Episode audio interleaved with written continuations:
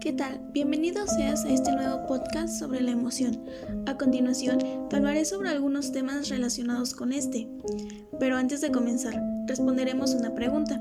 ¿Por qué es importante como psicólogos conocer y aplicar estrategias para el manejo de las emociones? Como psicólogos, nosotros tenemos que saber que no todas las personas reaccionamos de la misma manera y que hay distintas maneras de expresar las emociones.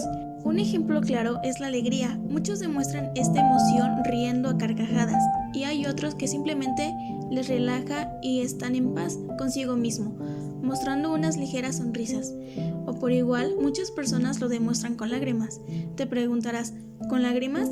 Sí, llorar es una manera de demostrar alegría, no solo tristeza, cuando es algo que de verdad te emociona a un tal punto de no poder contener las lágrimas. Este puede ser porque has logrado algo que querías desde hace mucho, como conseguir un empleo, o ver a un familiar o amigo después de mucho tiempo. Y dime, ¿alguna vez has llorado de felicidad? Bien, a continuación hablaremos sobre algunas estrategias para el manejo de las emociones. El punto número uno para este es comprender la influencia que tienen nuestras emociones en nuestra vida diaria y cómo reaccionamos nosotros ante esta.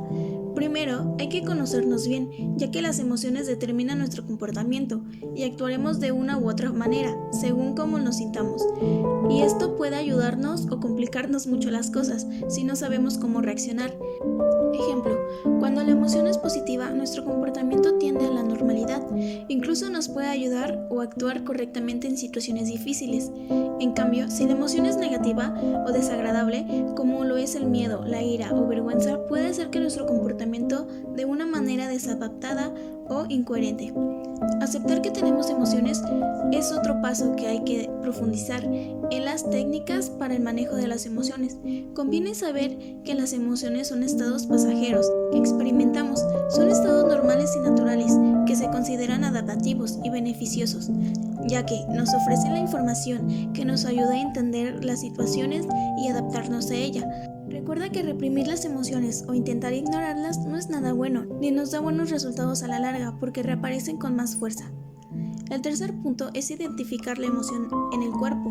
El primer paso para aprender a controlar las emociones es saber identificar y comprender nuestras emociones. Para aprender a manejarlas es necesario entenderlas, sentirlas y comprobar que nos aportan.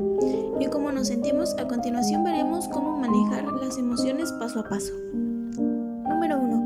Número 1. Recuerda pensamientos que te provocan esa sensación hasta que la emoción te invada. Número 2. Escucha tu cuerpo.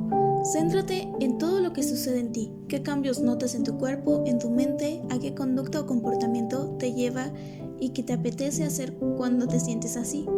Número 3. Recuerda situaciones en las que has actuado de una forma que te gusta debido a esa emoción. Acéptalo y habrás dado el primer paso para cambiarlo. Piensa en cómo reaccionarás dejándote llevar por las emociones negativas y luego piensa cómo quieres actuar. Número 4. Ya que conoces la emoción, cómo actúa en ti y cómo le estás restando poder de ahora en adelante, cuando sientes esa emoción, recordarás lo que sientes, recordarás lo que has aprendido y elegirás conscientemente o inconscientemente no dejarte llevar por ella. Aprender técnicas de relajación cuando aparece una emoción no deseada, nuestro cuerpo se activa. Aprender relajación muscular y practicarla durante un tiempo hasta aprender a relajarnos en cuestión de minutos nos va a permitir a reducir esa activación fisiológica generada por la emoción. Eso ha sido todo por el podcast de hoy. Espero que haya sido de tu agrado, que hayas aprendido algunos métodos y los puedas llevar a cabo. Mi nombre es Diana Camacho Bravo. Espero verte en un nuevo episodio.